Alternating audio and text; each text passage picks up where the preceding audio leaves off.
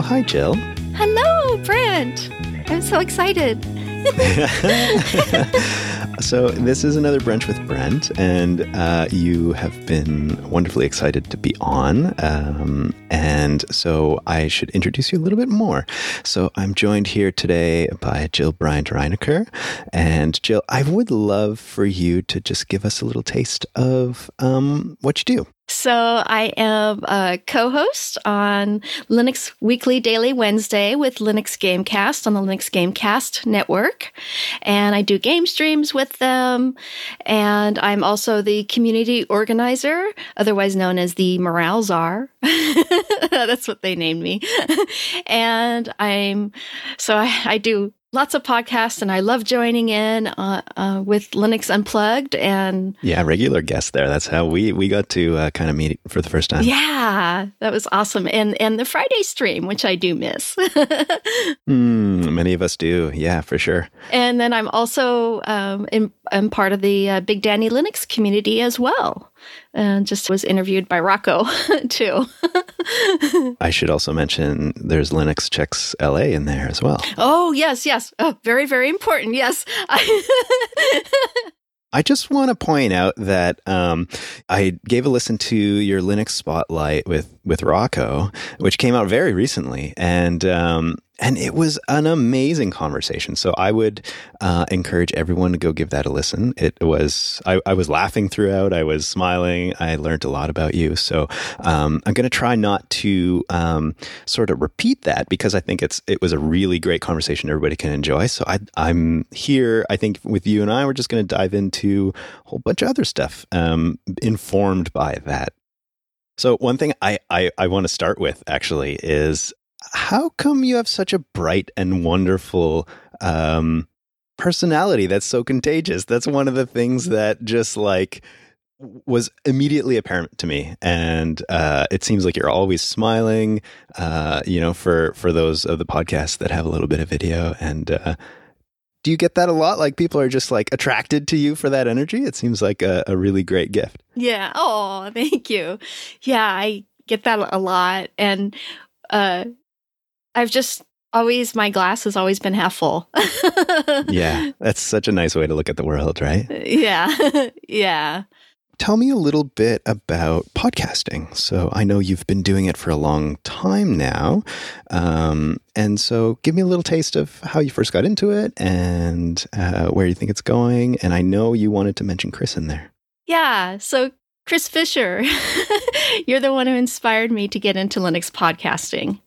I had been wanting to do this for so long. Um, I've had years of broadcasting experience. In fact, I did uh, produce and D J'd my own show for almost sixteen years in my twenties. Tell me more about that. That sounds really fascinating. So um, I did it. It was a um, what we call synth music or krautrock music, electronic music show, and because it's it's not the genre music that is typically heard here in the United States, but it's a very uh, part of the European art scene and an experimental scene. And how did you first get connected to that music then? Well, I had been a listener for years on another radio show, and this is this is you know years ago in the eighties, and um, I started uh, co-hosting on a radio show here um, in Los Angeles at Loyola Mar- Marymount University on a show called Alien Air Music. I love that title. Yeah, that's great. Pat Murphy was the first to play this that genre of music, and then I decided to do my own show where I played Uh, you know, different music than he did, some of the same overlap, but different. And, you know, there were also no ladies into this genre of music. Mm-hmm. And that was, that would be, that was really interesting because a lot of the, the musicians and artists who would contact me and send me music to play on my show thought I was a guy. Interesting, eh? Yeah. Because Jill is Gil in, you know, a lot of the European countries and uh, Russian. That's fascinating. Yeah. So they just assumed they were talking to a guy. Oh, that's hilarious. Do you, that's like maybe a, a strange advantage, actually, like a, a pen name of sorts. That's really funny. Yeah. It, it it was. In fact, I taught one of the um, artists from Russia. His name is Edward Art- Artemiev. He's done quite a few soundtracks. And I got to talk to him in um, on, on the phone. And he was asking, you know, um, is is is Jill Bryant at the residence?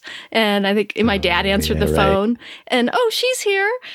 And I started talking. And he's like, oh, my gosh, this is like a lady I'm... This is a girl? I've been communicating with a girl. That's funny. Because it's it's it's like Linux and my all my other hobbies and that I'm into. It's it's male dominant, and I'm just used to that. Well, and I want to ask you a little bit more about that actually, because um, you know, women in tech is certainly uh, a totally great thing, and I'm a huge, massive supporter of it. Um, for those who have listened to the episode with Elle, there's a whole bunch on that topic. Oh, yes. Uh, there, which was really great. Um, but, uh, y- you know, does that, has that felt discouraging at any points? Like it sounds like in the music, in this music scene and also in the Linux scene, you're, you're surrounded by a bunch of, of men, which of course it can be totally fine. Um, but has there been some challenges there too? There has, but you know, it was in the beginning, like in the early years of Linux, I'd gone to I'd gone to a lug and didn't feel welcome. Really? And I was just not even, I, they didn't even acknowledge me. Oh, that's so sad. Yeah, I was going up to introduce myself and say who I who I am, and and I didn't get acknowledged. And that was, yeah, really, you know, that really depressed me. And then I found out, it turned out that my brother had worked with, with the person who ran that particular lug and said, oh, he's a bad seed. So, oh, wow. Yeah. It sounds like it wasn't about you. It was more about him. No, it's just, I guess he's just like that to everyone.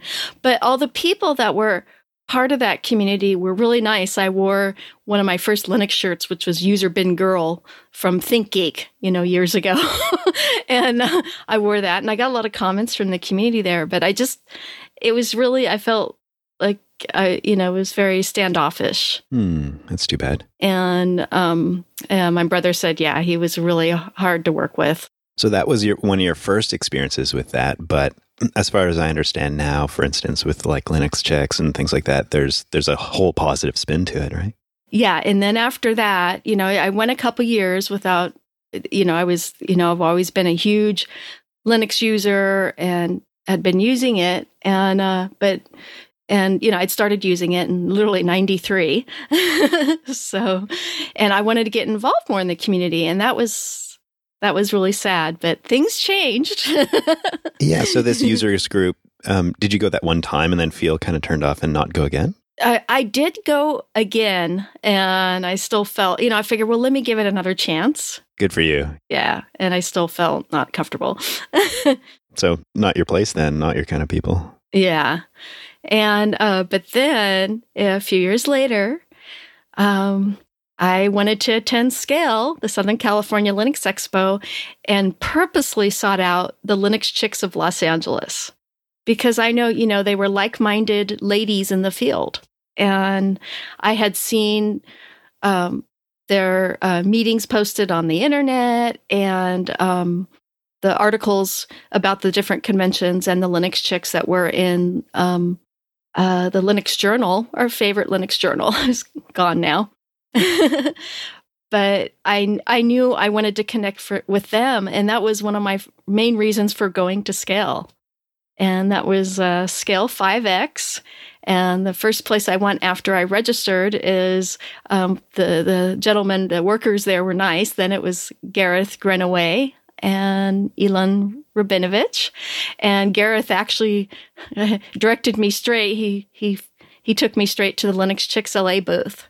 And I would have gone to SCALE the the previous couple of years, but I was a little nervous. I thought, well, maybe I just I'm I'm not as good enough in Linux, you know. Did you feel like you might have had that same initial experience then? Yes, and there was a little bit of that too. I was a little felt a little nervous about that. But it was the exact opposite. I went to the booth, and they had a, they had a questionnaire on what apps you use on Linux, and I named named all my favorites. Of course, um, the GIMP and and um, Inkscape, then and Blender, and um, uh, Xterm, you know, ev- everything. So it sounds like you're well versed for sure. Yeah, I, I wrote down like literally like fifty apps I use, and then the, then my favorite window managers. You know, you put an S on that, which I love. Window Maker, you know, Flexbox, OpenBox, T W M, the the whole nine yards. And they were just kind of blown away. They're like, "Oh my gosh, you you you know all the, the stuff you've been using Linux for so many years."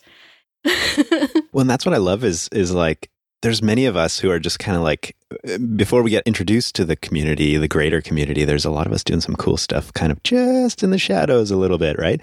And I think for you and I now, it's our job to kind of invite them out and say, hey, come on out here. Like, uh, uh, it's pretty friendly out here. So, um, but please continue the Linux Chix uh, story. That's great. Yeah. So what was, what was so amazing, it was one of the best days, honestly, of my life, going to that first day at SCALE. Wow. That is huge. And then...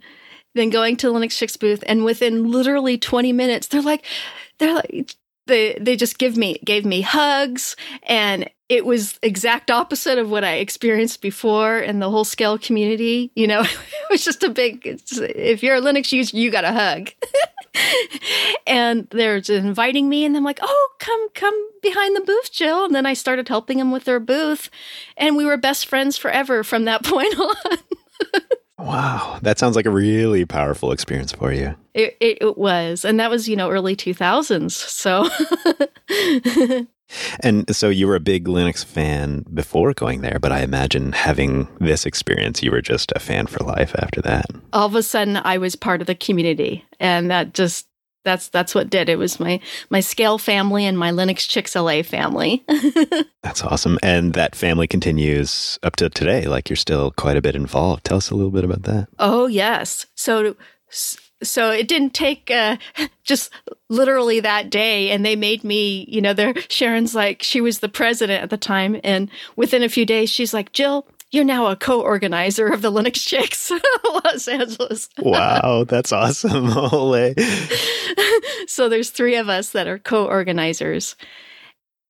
So it's an amazing organization, you know, basically to, to, you know, help get not only ladies in, into Linux and uh, diversity in Linux, but men also. You know, we were uh, not gender exclusive. So we have just as many men in our group as women. Which is great. I, I I really applaud that um, sentiment of trying to be inclusive to everyone um, and not necessarily um, leaving anybody out, right? Uh, I think that's super important, even if you come at it from, from sort of a, a different angle. So um, yeah, kudos to you guys. That's really important work. I think that's great. In fact, at our meetups, we do hands-on workshops teaching how to install Linux on Raspberry Pis and on computers, and we encourage, you know, new users, you know, of anyone to come. And usually we have more men than than than women, but that's kind of normal. So there's just more more, you know, uh, men getting into it than women. So, and how do you think um, for yourself? How do you, like what what led you to being just hooked on computers? Because I know from what I've learned recently that you have a number of them behind you and, and all of that stuff. But I, I, I know you had a brother who was interested in it. And what was this, an older brother? Yes, yes. He's four years older. His name is Jack. So it's Jack and Jill. Yes. Oh, interesting. I have an older brother named Chris, who's four years older, who got me into computers. So that's really similar, actually. Oh, that's awesome, Brett. We have something in common. We have tons in common. Yeah. Oh, yes. Yes, we have everything. So much in tech.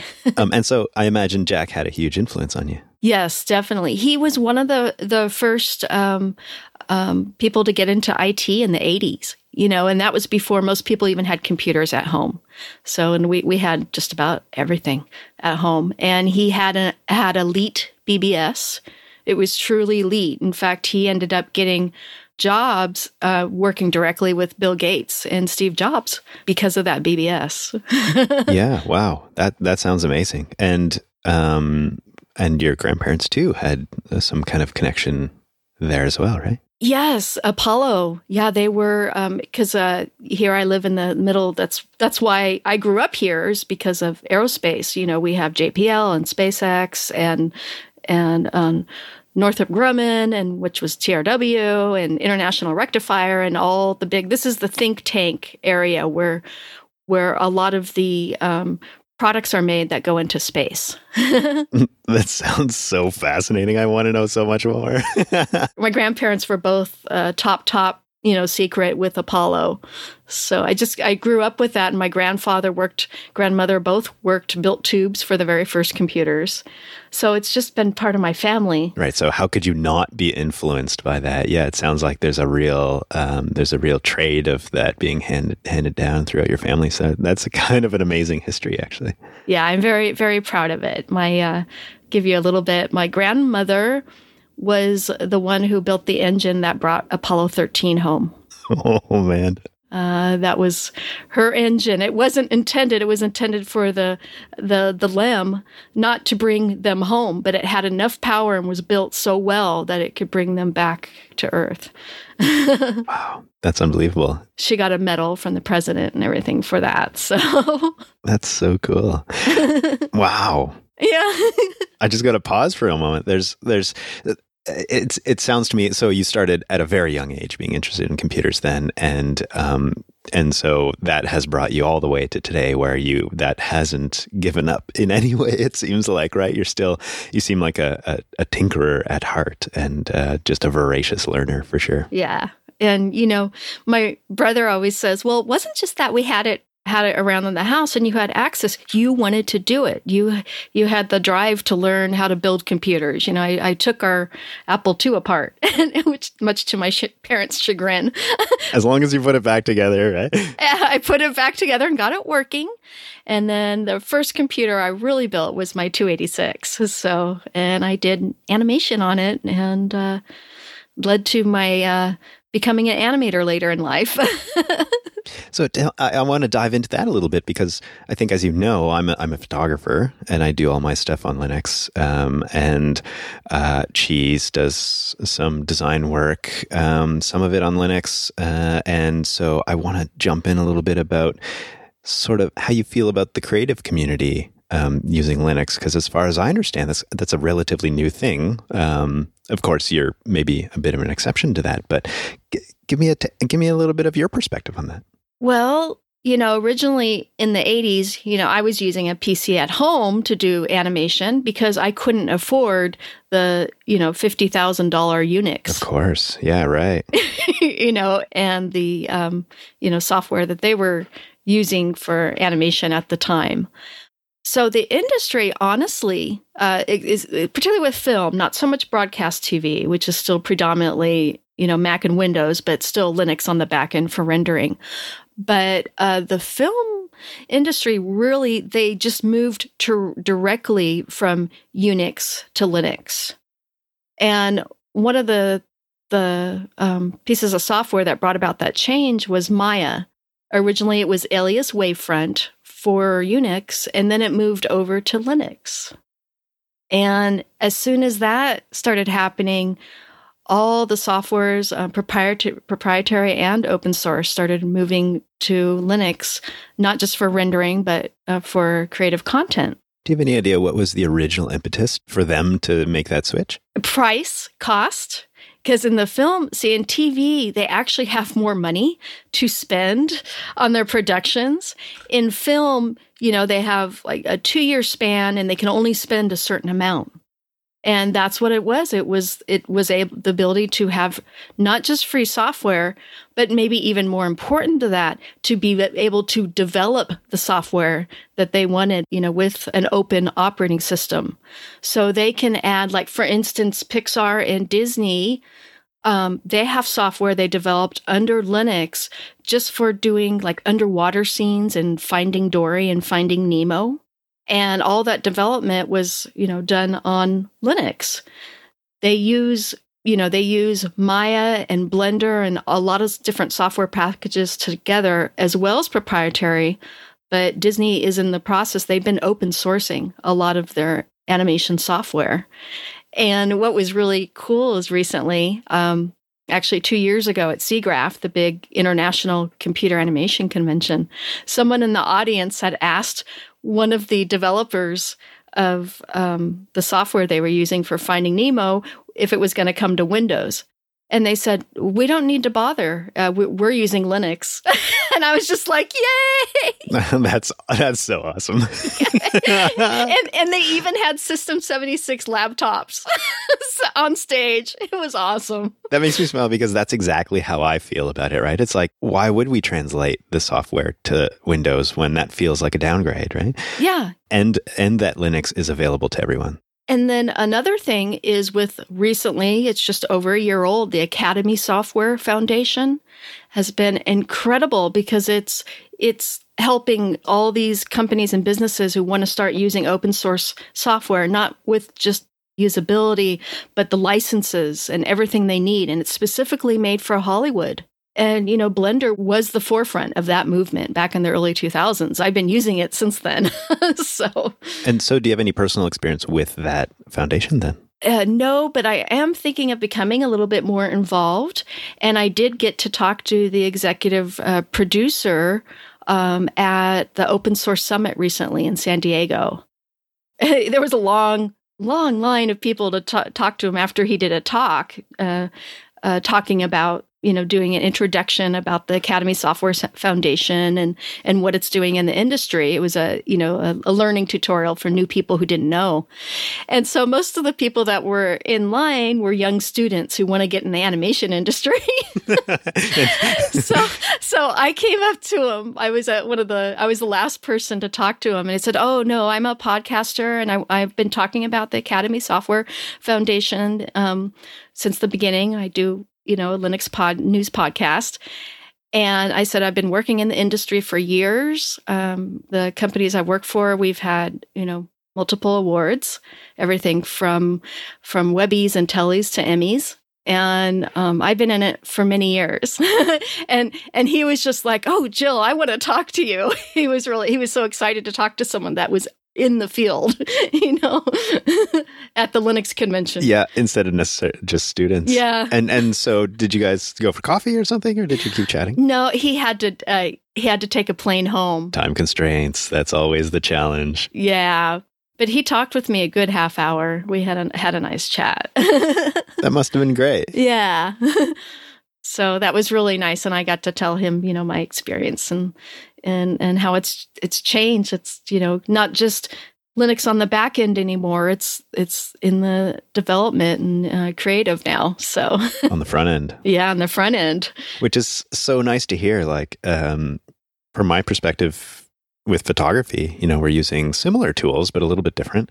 Um, and so I've watched even in the last, oh gosh, I guess it's almost eight, nine, ten years, something like that. I've watched the software grow quite a bit and enable uh, many of us to do it full time with the tools that are available in open source, um, as opposed to the commercial stuff. And so it sounds like the tra- transition that animation um, and film made uh, many years ago um, seems to be just happening now. It's so true. You know, now the graphics art, arts just and photography, it's really starting to to come of age now. So that's... yeah, I've been really awesome. Of course, I'm biased, but that's very exciting. Um, and I hope it can reach as wide an audience as it as it has um, in in your world, really. Yeah, I think it. I, I definitely know it will. I mean, you've got, you know, programs like Darktable that are really, you know, taken off. And then you have, you know, Krita and GIMP and Photopea and all the open source software that you can use now uh, in Inkscape under Linux. That's really, you know, taking over. And now we, we also have the proprietary, have DaVinci Resolve, which has taken over the Adobe suite in the industry because it's, you know, it's it's Premiere and After Effects all in one. um, you mentioned something that I want to go back to a slight for a slight moment. Um, you mentioned during your experience in film, you worked with a whole bunch of um, businesses that, that got a whole bunch of awards. Um, Can you tell me a little bit more about that time in your life? Yeah, no problem. So it was after I graduated. I was the very first computer animation graduate from the Cal State system. I was what was called a special major. I created my own. I combined communications, fine arts, and computer science. Oh, cool. That's such a great combination. Uh, yeah. And, you know, it took a year to get it approved, but they were all so impressed. Like, this is the future. This is, you know, back then we called it the information superhighway, you know, the yeah, future of, right. of the cre- creativity. yeah. So that was, that was, in fact, I had to do a talk in front of the director of the Cal State system. And that was the big term, was the information superhighway was going to bring, you know, creativity to a new level. And has it? Yes. Oh, yes. yeah, we don't right. call it the information superhighway anymore. Right. Things have changed. Things have changed. But yeah, so I had created my own major.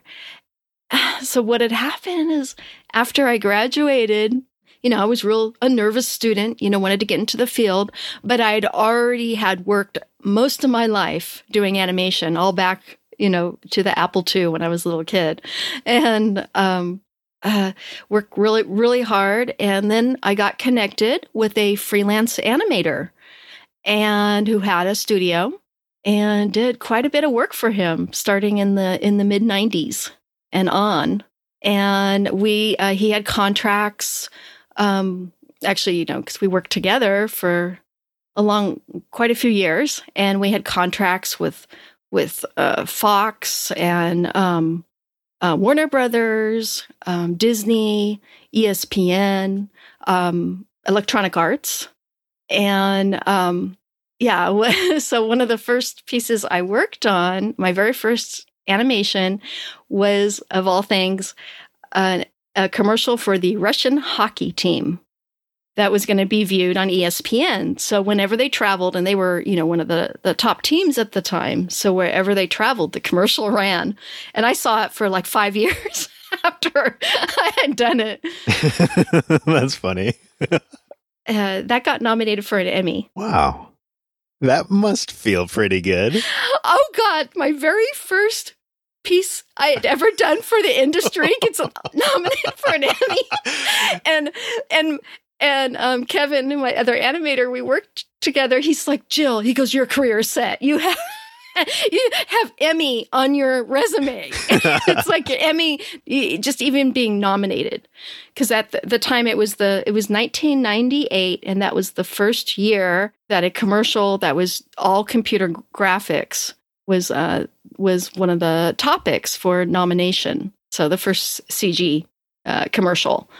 And um, so that was a big deal. And there were, you know, like over five hundred submissions. And uh, yeah, that was a big deal. Does that feel a bit surreal at this point, like revisiting that? Yes. Yeah. I watch it and I said, oh gosh, it looks so amateur. But at the time, it was high tech, you know? Yep. Yep. And that actually, the other significant thing about that piece is one of the reasons that the studios give freelancers their work is um, is that they don't have time to do it in-house. And so you have a major deadline. You know, we were staying up for for days without sleep to get get get it rendered, and which can take time. So after you create it, then you have to have time to render it. Well, we didn't have En- enough power to to make that final uh, render, to get it to them in two days. So I actually stayed up all night that first night, as you know, I, I created the my animation I needed to, and my model modeling, and I stayed up all that night and built another computer, which was a four eighty-six at the time. to, to so I could render. So I'd have three computers I could render with at home. And then that started my render farm, which later grew into a Pentium, you know, dual processor Pentium Pro to to uh, quad processor Xeons and DEC Alphas and and and the whole nine yards. But yeah, I, and what was really neat is he told the company, he goes he goes my animator built a, an extra computer just so that we can get this job done. Wow, that's dedication, isn't it? Right? Yeah. There's something about having a need that just drives you. Yeah. So yeah, so I did that piece, and then you know we there got like twenty tellies and webbies, and then um, an Emmy in the future. But that was kind of what launched that, and Uh, I could I could tell you one other project I'm really proud proud of. Sure, please oh do gosh. Put it out into the world. It sounds great. Oh my god, this is so. Oh my god, I'm telling the world this. You don't have to. No, but this is I I I'm t- it's it's time because uh, this was very special. Um, yeah, so we actually ended up doing the editing on the trailer for The Perfect Storm. Right, which which many of us probably have seen. Yes, and most people have seen it, so a lot of people have seen my work. But the really cool thing is we worked really hard, not just on the editing, but we created our own effects for that final wave scene because we didn't we didn't like what the studio gave us, and we didn't think it looked kind of real enough. So then at the time, the studio's um, water has, and what we call caustics has always been hard to render. And we didn't, you know, there was no one piece of software that did water really, really well. Um, it would do the mass, like an ocean mass or mass, a mass or a lake, but it, it was not good at doing splashes and waves. Where there's a lot of different details and reflections and all that movement, yeah. Exactly. And studios were able to do a lot of that, but they achieved that with, you know, really like hundreds of people, you know, trying to get this right. And it was just me and one other animator. You know? So uh, um, not as many resources? Not as many resources. And darn it. And one reason I wanted to bring this project up is because, darn it, I wish we had open source software then. So this is, you know, two thousand and, and we just didn't have that. So we had to combine, I combined um, uh, some effects from three D Studio, um, re- release R four for DOS. This is before, you know, I did that on Windows.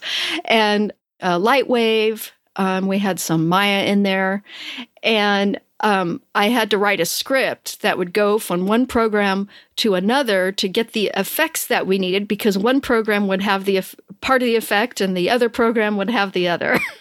So, so to make this the splash look real, you know, we had to use several different programs of different particle systems from different programs, and then I would script it, and we added chaos to it, and um, that ended up on the final splash of the wave.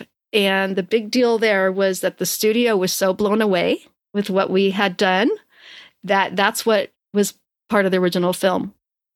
Oh, wow. That's cool. Yeah. So it became, uh, so that was one of the first films that we had worked on. Oh, that's unbelievable. Instead of just a commercial, for instance. Yeah, exactly. Wow. You must feel super proud about putting that work in and then having it be recognized. Yeah. And it was just, it was a lot of, it was is so much just thinking about it. I remember, you know, going to Kevin's house and we were, you know, just, you know, pounding our heads, like, how are we going to achieve this? You know, it was just because we didn't, you know, the tools weren't available and we didn't have access to those at home, you know, at our on, in our own studios, like Warner Brothers did and, and Pixar, you know. So, but then we were able to do something that they were having a hard time achieving. So that was a proud. so, so two people beat one hundred people. Yeah. That's so cool. Good for you. Uh, and thank you for sharing that story. That's amazing. That's a really amazing. Yeah. Oh my gosh. I'm sharing it on the internet. Cool. Now it's out there. It's so funny because that's what's unique also about podcasting. I've been behind the scenes most of my life, you know, except for, you know, doing my, my teaching and teaching computer animation and motion graphics with my students. And they've seen, you know, we... You know, as instructors show the students our work um, after they've been taking the class a while so they can see what you can do, and it helps them get them inspired. But I've never put this out really on the on the internet too much, except talking with Ven and Pedro on L W W in the pre-show and after-show with our our um, our patrons and, and chat. So I've shared some with them, but not in an interview. Or chat. Well, thank you for sharing it. I feel like a lot of people would love to, are going to love that story. So that sounds amazing. Um, how do you think that open source would have changed that story a little bit? Oh boy. Well, I would have had, I could have had tools more like Blender at that time. you know, we could have hired a software developer to, you know, help us uh, do these special particle systems, you know? So you feel like it would have made it easier than trying to daisy chain and pull like little pieces from all these different tools and, and have them create the effect that you needed, right? And, and now, you know, a lot of the, the freelancers that are left do have a lot of developers, because in the animation industry, half of it is, you know, we need coders and developers to create create the software needed. Well, I love the juxtaposition between technical creativity, which would be the developers who are trying to achieve a vision, and the actual, like, the, the visual creativity as well, and how those two now these days um, are are such a cool place that that technical people who traditionally haven't been seen as creative can really show their creativity in many ways. Right? Yes, definitely. And yeah, as you know, it's just as much technical as it is um, creative and artistic. And especially in the freelance world where you kind of, you've got to know everything. You got to be a jack of all trades. Or a Jill of all trades. Yeah. And I encourage that in my students, because a lot of times, you know, they want to be character animators or do textures or do sound or, or do lighting.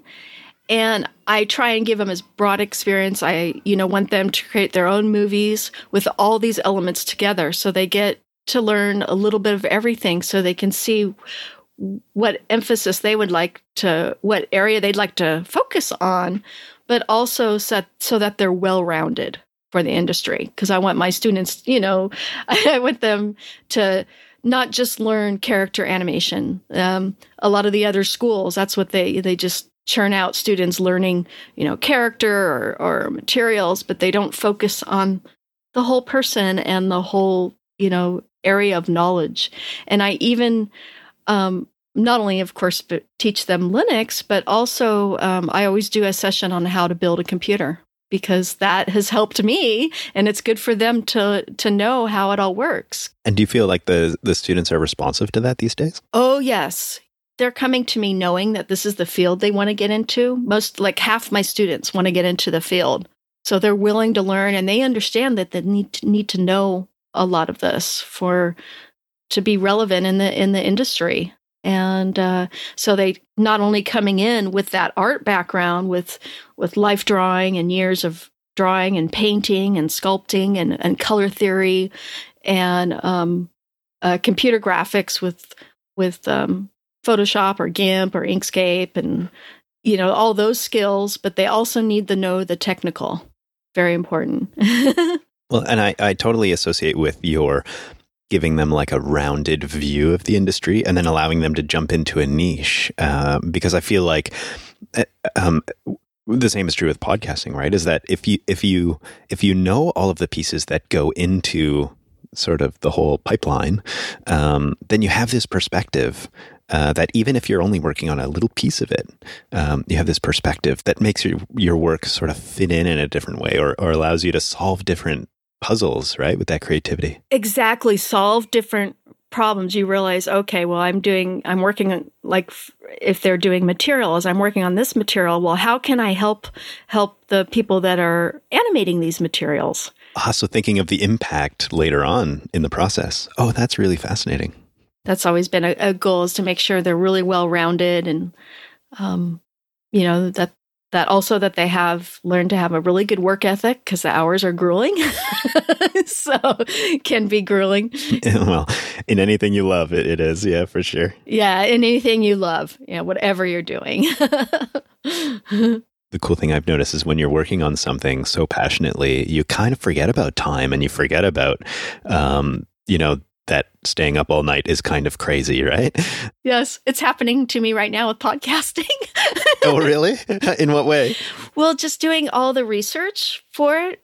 I try and get to bed at a halfway decent time, but ended up staying up sometimes till two and three in the morning, reading Linux news stories for my show, you know, so, and listening to all the podcasts, because I love all the Linux podcasts. And I listen to them all.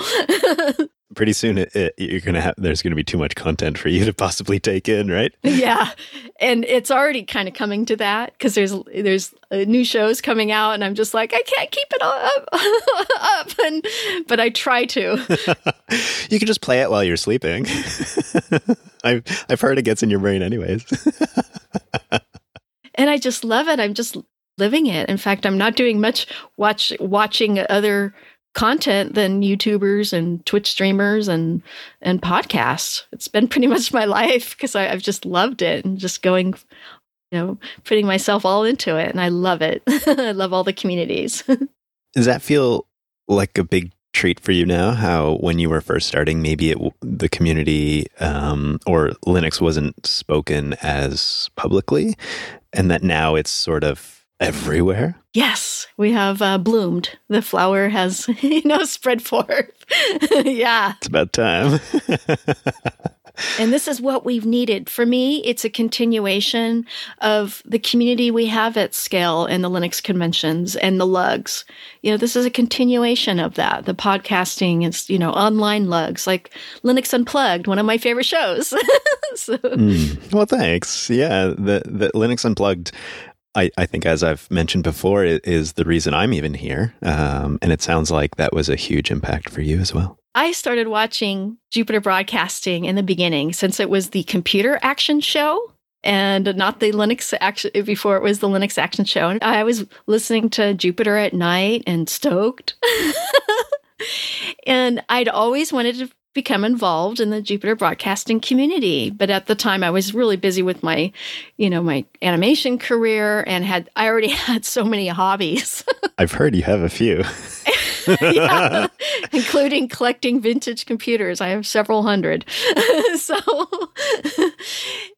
when I started podcasting with Linux Gamecast, and I knew that was the community I wanted to start with, because that's the one one I, I became friends with everyone, and because it had a graphics end to it. It was Linux Gamecast. It was gaming on Linux. And I had done some work in the field. I'd worked, uh, as I mentioned earlier, a little bit for, elect- actually a lot for Electronic Arts, uh, doing game development and um, three D models and artwork. So, and Linux Gamecast, Linux gaming was my passion. And this is, you know, the days before Steam, before we had Proton and, and, and all that. You know, after I started with Linux Gamecast, uh, I've been full-time with them now a year and a half. And I knew it was time to start giving back to the Jupiter Broadcasting community because of all the wonderful Linux content that Chris has worked so hard and all of you work so hard. Um, and uh, who he has uh, he has given us so much in the Linux community and um, over the years, and I just wanted to give back, and that's uh, one of the reasons I wanted to get involved in Jupiter Broadcasting. So I wanted to get help give back to the community that Chris worked so hard to create, and and just it's my my thank you to him. Wow. Well, I, I'm sure he'll listen to this, and I'm sure that means a, a heck of a lot to him for sure. And it does to me as well, as as purely a member of the Jupiter Broadcasting community. Uh, I feel like, you know, if we all have gained so much from it and continue to gain so much from it, and it's that, that giving back somehow, um, whether it's just coming to say hi at a conference or something like that. Um, all of those little gestures make a huge difference, right? And of course, you've um, you've showed up quite a bit in in the Mumble Room when we're doing Linux Unplugged on a weekly basis live, uh, which anybody can join. And um, and it's been so nice to have someone like you there, um, because it just like it adds to the diversity of all the people that are included in that group, right? And it's I, I know you and I. Uh, sometimes after the show, we just end up just chatting for, for no reason and just having a really good time. Oh, I love all you guys. You, Brent, and Cheese Bacon, and Wes, and Joe, you all, you know, everyone in, in the Jupiter Broadcasting community, and Elle. I love Elle. I was so happy to see another uh, see another lady in Linux podcasting after I started. You know, I'm like, oh, good. Chris has Elle now. Yay. Yeah, for sure. And Angela, I think she's been behind the scenes, which is kind of a thing you mentioned, right? Like there's a lot of people behind the scenes that don't always get seen. Yeah. And I loved her. her uh, Woman in Tech uh, podcast she was doing, and the Faux Show. And yeah, Angela has been amazing driving force in uh, Jupiter Broadcasting. So I've always looked up to her too, a lot. That's great. And um, You mentioned some of the earlier shows. It sounds like um, you know more about the history of Jupiter Broadcasting than I do in many ways, because I came to it a little bit later. I, I just a, a ravenous listener, you know. I was so quiet other than, you know, I donated and, you know, I've been a patron of Jupiter Broadcasting since the very beginning, but I've been, you know, I was buying the t-shirts and I have the challenge coin and. Wow. You're, you're outdoing a lot of us, I think. Yeah. And so I wanted to give back. And also because Ven Stone, the producer of Linux Gamecast, got his start because of Jupiter Broadcasting. Oh, cool.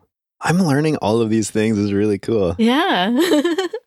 I like the idea that, you know, there are a lot of communities now and you're part of a lot of them. Yes. And that we all have our, you know, concentrated time. It's like, okay, Tuesdays at, at whatever time it is in your local time, there's Linux Unplugged. And then you can bounce to another one somewhere else that has a bit of a different crew and some overlapping um, community members too, and go be a part of that community as well, right? I just love that. I think you're totally going to agree with me um, in that it it's really special how it's okay to be a part of all of them. Yes. And that there are all these connections that happen between all of them, like a web of of really neat interconnections, right? And that, that we all grow because of it. Yeah, we all grow and we all, all learn, you know, in different points of view.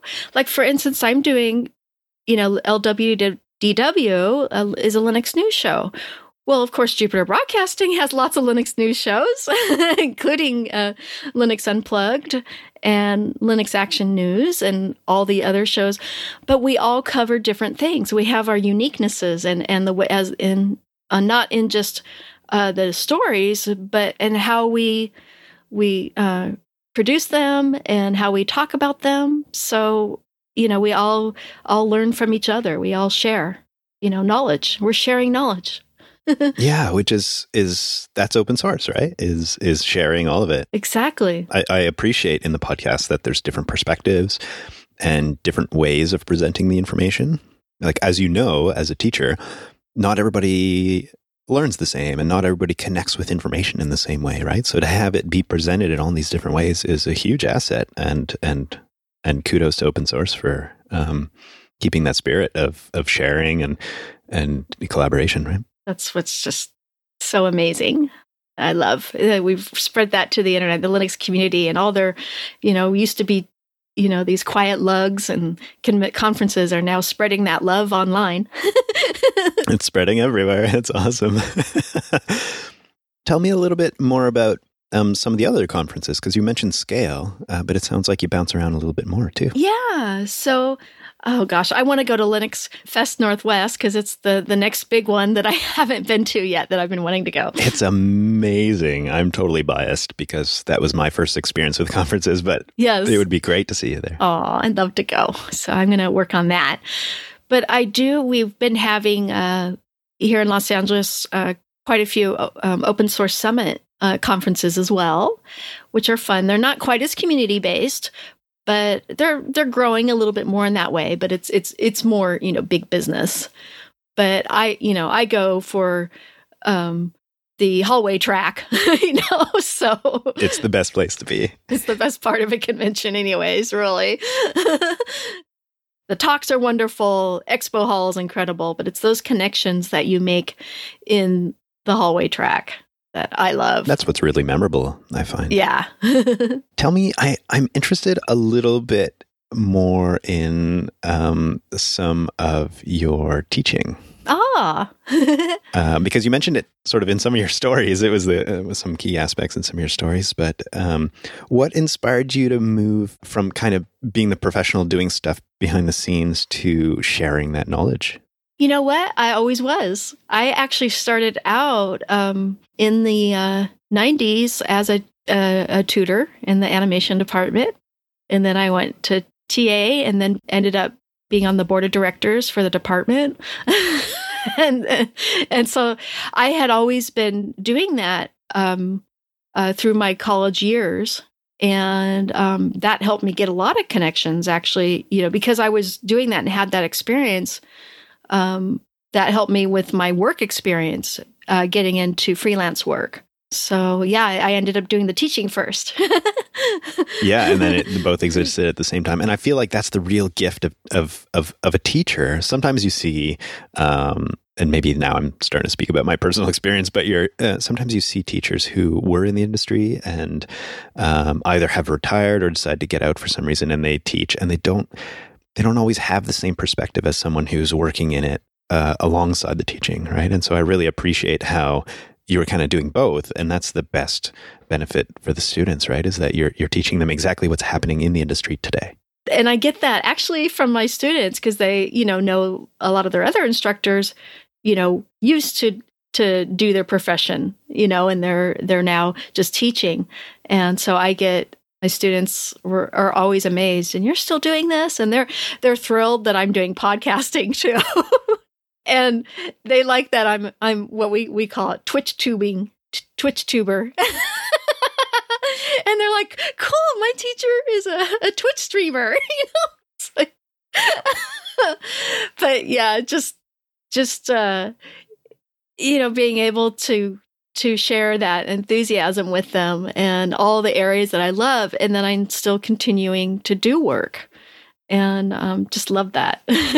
You're giving back to the community in so many different ways, you know, from teaching to um, some of the podcast stuff that you're doing, and even just showing up at, at conferences and, and Linux Chix. And so uh, thank you, I will say, from the community for your your big, big heart and your giving back. It's it's really uh, meaningful. Oh, it's been an honor to do it. It really has. This community is amazing.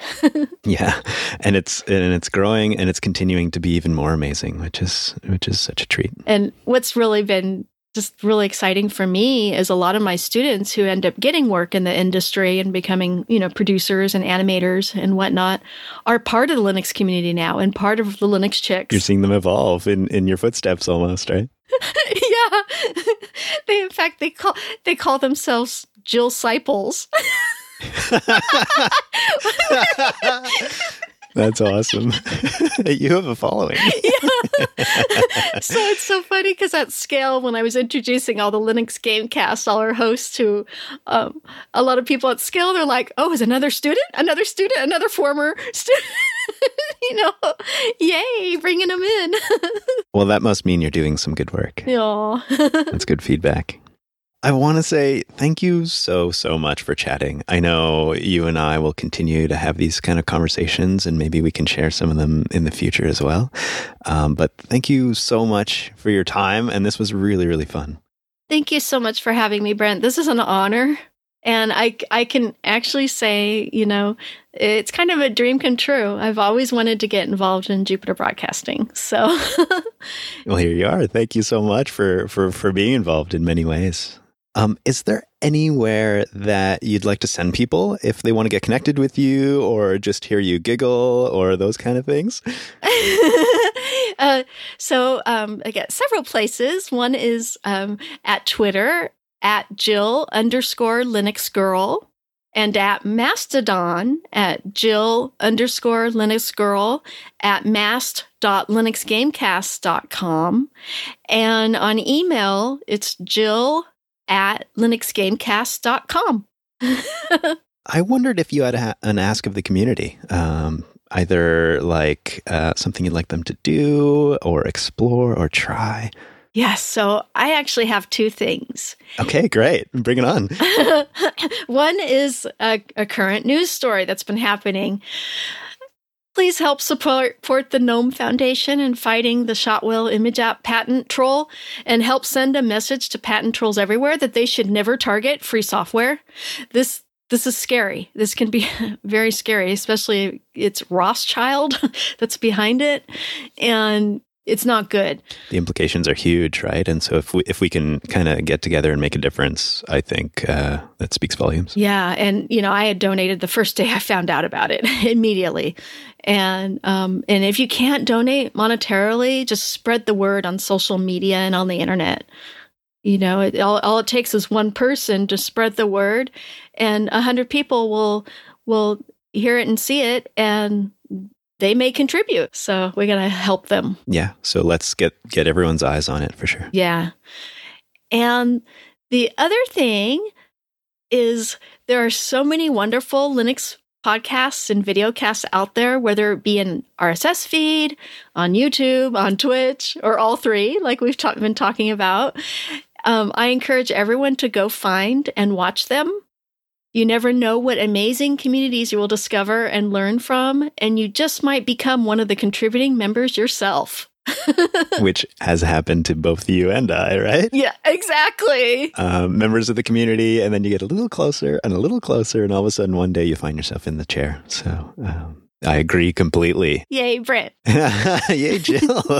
If you can show up, you know, if it's at a conference, if it's at SCALE, if it's at Linux Fest Northwest or any other conference that catches your attention. Yeah, get involved. For sure. Um, even even in the online communities, you know, there's there's all these Telegram groups. Yeah, and meetups. Yeah, and live podcasts that get recorded every week. So um, just show up. You never you never know what's going to happen. Well, thanks, Jill. I, I hope to connect with you uh, really soon. And uh, thank you so much for your time and for connecting. This was really fun. Thank you, Brent, so much. You're one of my favorite people in the community. And I can't wait to give you a hug when I see you in real life. Oh, thank you. Yeah, we did just figure out that um, we're both going to be at this coming SCALE. Yeah. Yay.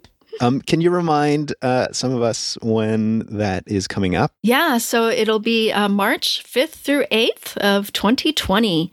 Uh, SCALE eighteen X. Amazing. That sounds great. Uh, I am, I think, in for a treat. It's going to be my first SCALE experience. So. Oh, I'm so excited. And I really look forward to meeting you there in person, too. That's going to be great. Yay. Thanks, Jill. Thank you so much, Brett. Love you, community. Love everyone. Yes, lots of love to the community. Thanks, everyone.